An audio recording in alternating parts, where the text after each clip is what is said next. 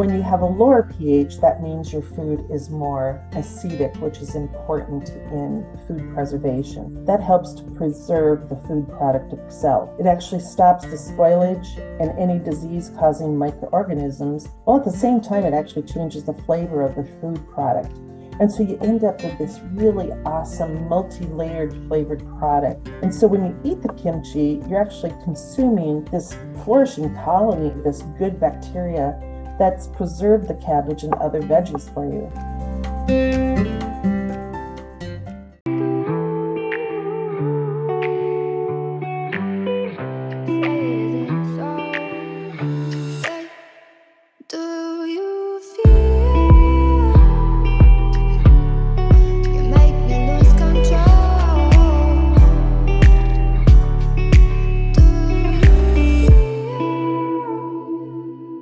Am Shannon Paradis, your host and founder of Learn, Laugh, Leap. And today we're covering food preservation, which I've been very curious about. So I can start doing it myself. And I found a food preservation class through Minnetonka Community Ed, which is how I became connected to our guest today. Becky De La Cruz is a U of M Extension Master Gardener volunteer for Hennepin County. Welcome, Becky. Thanks, Shannon. So, talk a little bit about your background and how you became a master gardener. I've always really loved gardening. I remember when I was a small child, my dad gardening. The neighborhood we lived in, there was an empty lot between our house and the neighbors. And our neighbor actually owned that lot, and she allowed my dad to use part of her garden space. So he was pretty famous for growing tomatoes and he planted a lot of flowers in the yard too. As a kid, God, I just remember going into the garden in the summers and just picking those tomatoes right out of the garden. And same thing with rhubarb. And as an adult, I've really pretty much always planted flowers in my ground and in pots around, no matter where I've lived, even plants out on the deck when I lived in an apartment. And then when I've had the opportunity to live in a house, I've always had a veggie garden as well. Becky has been retired for about six years. She was a registered nurse for about 20 years and then did kidney dialysis training and global marketing. Once she retired, she joined one of the local Minneapolis garden clubs and got involved in some of their events. At one of these events, she spoke with a volunteer from the U of M Master Gardener Volunteer Program, and the volunteer encouraged Becky to apply to the program. So I did that fall. And so I was accepted into the program and was an intern last year and then became a certified master gardener volunteer at the beginning of 2021. That's so fun. It's a whole new world that I'm getting exposure to that I never knew even existed. I have what some people would call a black thumb. So that's part of the reason why I'm so curious about this field because it's something that I'm kind of I've backed away from. I'm afraid of because I've killed a lot of plants in my life. Um, sure.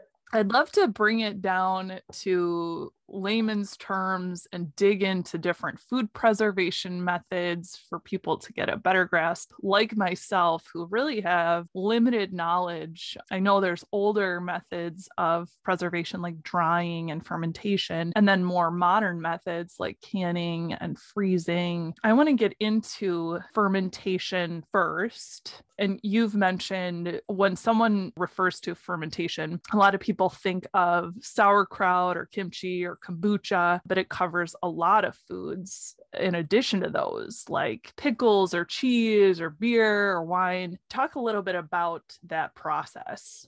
Sure. Kimchi is something that people really have an have an interest in, for example. When you are making kimchi, what you're doing is you're taking a bunch of different veggies and you're going to put them in a brine and a brine is actually made of salt and water. And sometimes you'll put some spices into it because kimchi does have a good kick to it. So you'll put all of this into a container that's appropriate for fermenting. What's really a key thing to mention is that the vegetables need to be kept completely under the level of the brine. So, what happens with fermenting is it actually encourages the growth of good bacteria that's naturally found on veggies. During fermenting, this bacteria works with sugar and carbohydrates that are already present in the food and then converted into lactic acid, carbon dioxide, and alcohol, and those lower the pH or acidity of the food. When you have a lower pH, that means your food is more acidic, which is important in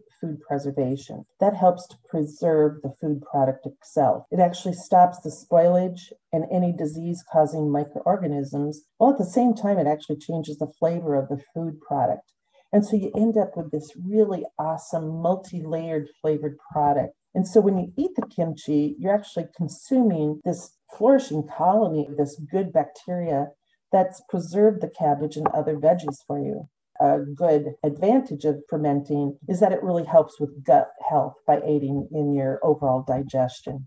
If you have some veggies that surface over the brine, then those are going to go bad if they're jarred and not covered. Is that right? Accurate? Right. There's a number of different types of fermenting containers out there. You can get get them at Home Depot or Target or online. I've heard people using the ceramic crock insert of mm-hmm. their um, slow cooker as their fermenting container but you need to have something, whether it's a plate or something, to place on top of that to keep the veggies under the level of the brine and put some kind of a weight on top of that. So typically you'll use maybe a salt water brine that's inside of a large zipper type bag or maybe jars filled with water. You just need that weight to keep the veggies underneath the level of the brine. Got it. Let's go into drying or dehydrating. You've mentioned that this is a fairly easy process the flavor that comes out of it is awesome.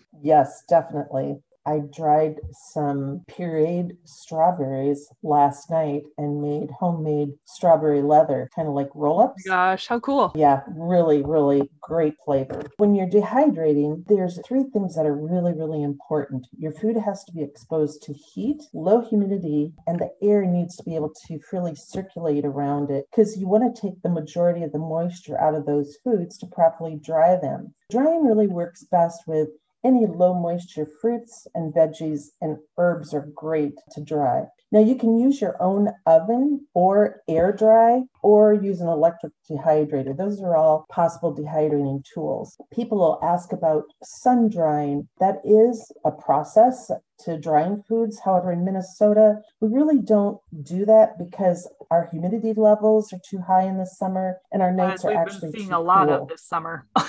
yeah, exactly. And when you are getting ready to dry your foods, you want to retain that awesome color and flavor. So typically you'll pre-treat your fruits with ascorbic acid or honey or maybe a fruit juice dip. And then veggies, what you'll do is you'll blanch them. Blanching is like a steaming process. You dip the veggies in boiling water for one to two minutes, take them out, and plunge them into ice water to stop that cooking. This process helps to preserve the color, texture, and taste of the food when you dry foods, it really varies in the time that it takes, and it's really dependent on the moisture content of the food. So, yesterday, when I was doing the strawberry leather, uh, the recipe had told me to dry it anywhere from four to 12 hours. So, that's a pretty wide Whoa. spread of time, yeah. right? So, you kind of have to test it after that initial time that's stated in your recipe and then keep adding time to it if it's not at the proper drying amount. Now, with drying foods, nutrients are retained and you can store it so easily. And actually, the foods are pretty portable. So, taking them camping or hiking and that type of thing. And what's great is a lot of the dried fruits can be eaten just as they are, whereas usually veggies, typically you'll rehydrate them prior to eating. So, for example, if you've dehydrated tomatoes or carrots, put them in manageable pieces so they can dry easily. But then let's say you're making a veggie soup sometime this winter.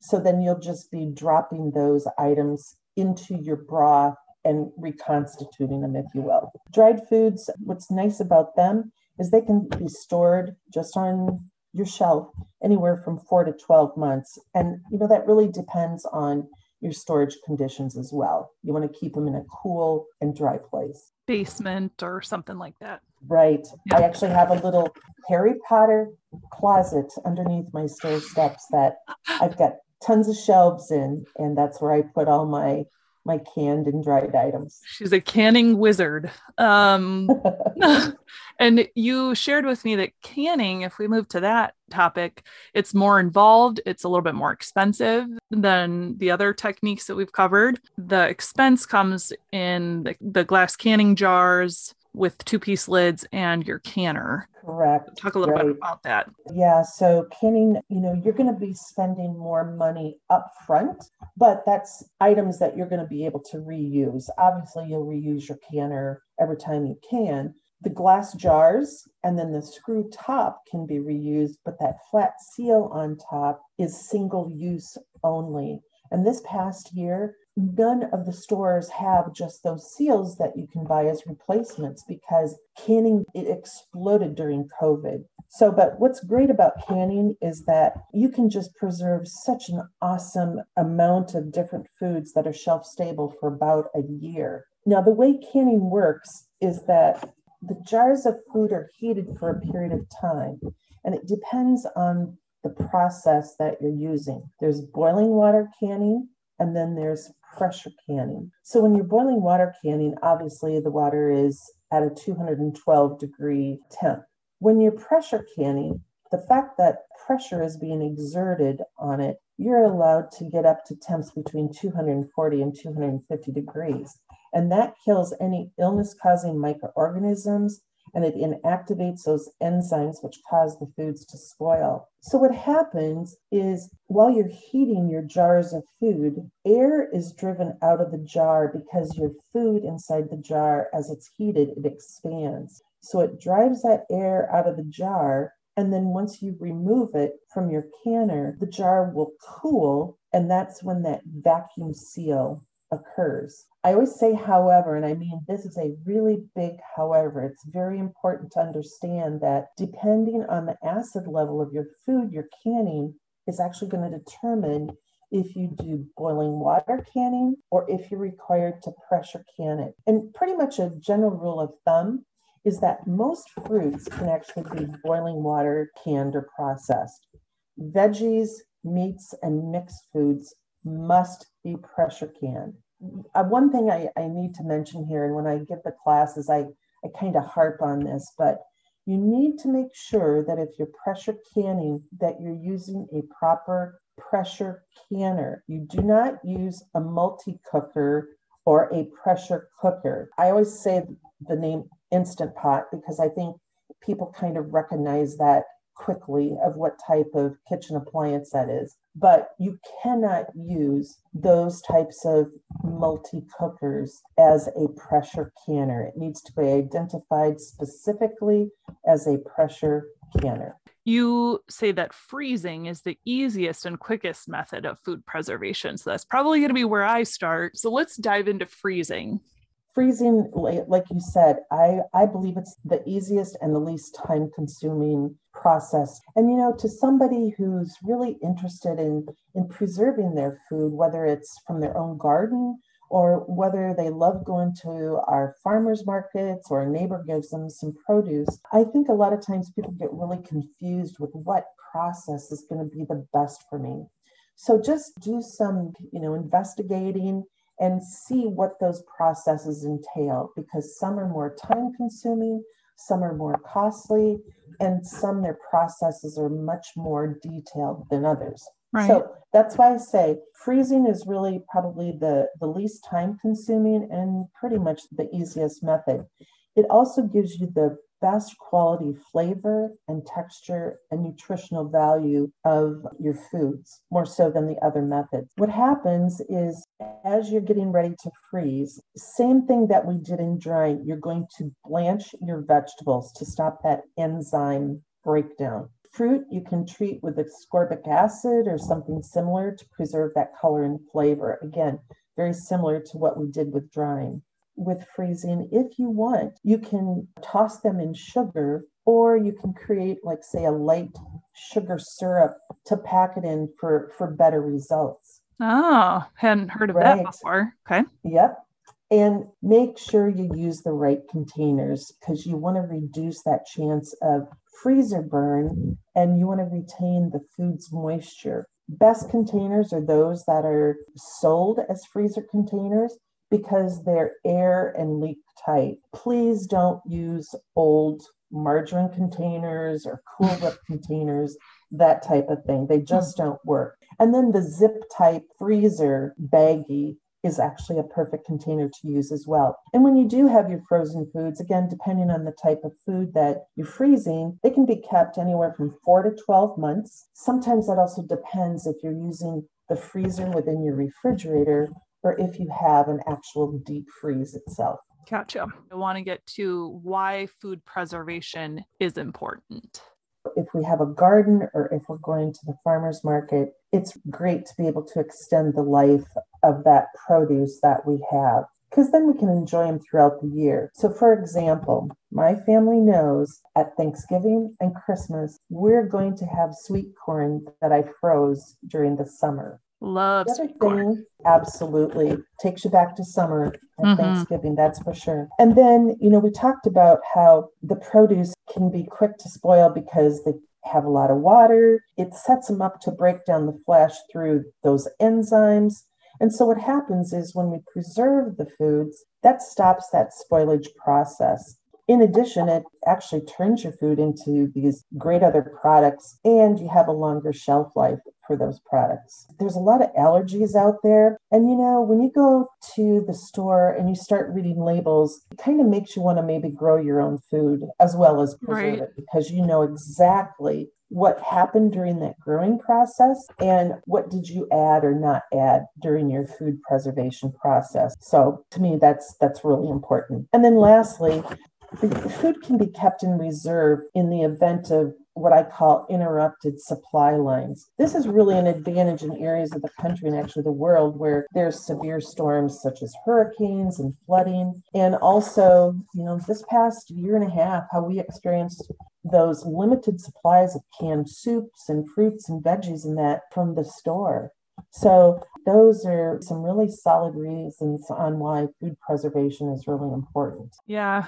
During COVID, I'm sure a lot of people felt like they were scrambling to learn these techniques as we get into a crisis situation and you don't want to be caught off guard. You want to be prepared. So, if you Absolutely. can work on some of these skills to prepare for and hopefully in our lifetime we don't see anything that crazy again but you just never know. So you want to be right, ready. Right, exactly. Another thing too is we've seen a lot more food insecurity the past year and a half.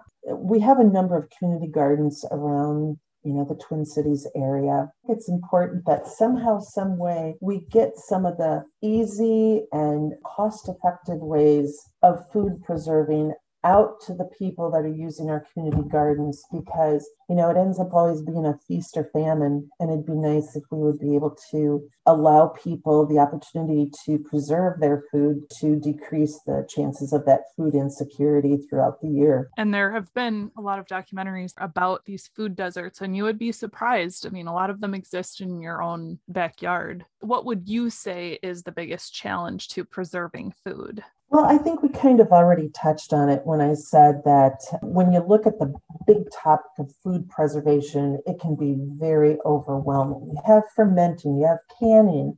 Oh, by the way, you have boiling water canning or pressure canning. You know, what about freezing? What about fermenting? It just ends up being quite a bit overwhelming. So I think do your research, talk to some people, see what's involved with the different techniques, and see what's going to be a good fit for you. So, in other words, how much money, time, and effort are you really wanting to invest in this? And how much storage space do you have? Because, you know, if you have a whole bunch of glass jars and you live in a studio apartment, that might not work that well. Becky emphasizes that no matter which preservation technique you use, you need to use tried and true researched recipes and don't deviate from the recipe or modify it. The thing that makes me crazy is when I hear someone saying, I've used my grandma's strawberry jam recipe for, for years and years. She's never used those two piece metal lids. And once she puts the jam in the jar, she just melts some paraffin on top of it. And that's what I do and nobody has ever gotten sick from eating her or my jam. Just because nobody's gotten sick from botulism doesn't mean it's a safe process or recipe you should be following. Like I said, you need to use these tested recipes following the latest safety guidelines. I personally have canned and done food preservation for years and years. And when I took the food preservation certification class last year, there were some processes I was not doing exactly right. So just because we've done this for years and years doesn't mean it's really something we should continue to do. I think one of the best resources available is the National Center for Home Food Preservation website. They have that website in conjunction with the USDA. On the homepage, you can go to How Do I, which leads to links for canning, freezing, etc. And the USDA has a booklet for the complete guide to home canning, and you can download or print the guide. Other places for good recipes are any university extension website. So obviously, I'll say the U of M, you know, extension website really is great with information and recipes, but so is the University of Wisconsin, so is University of Iowa. So again, it's important to follow these trusted recipes. And once you get the hang of it, then you can go back and look at grandma's strawberry jam recipe and make sure that there's the correct amount of acid in it. And then obviously use more of a tried and true process, such as boiling water canning to do your jam versus just pouring melted paraffin on top and that's it.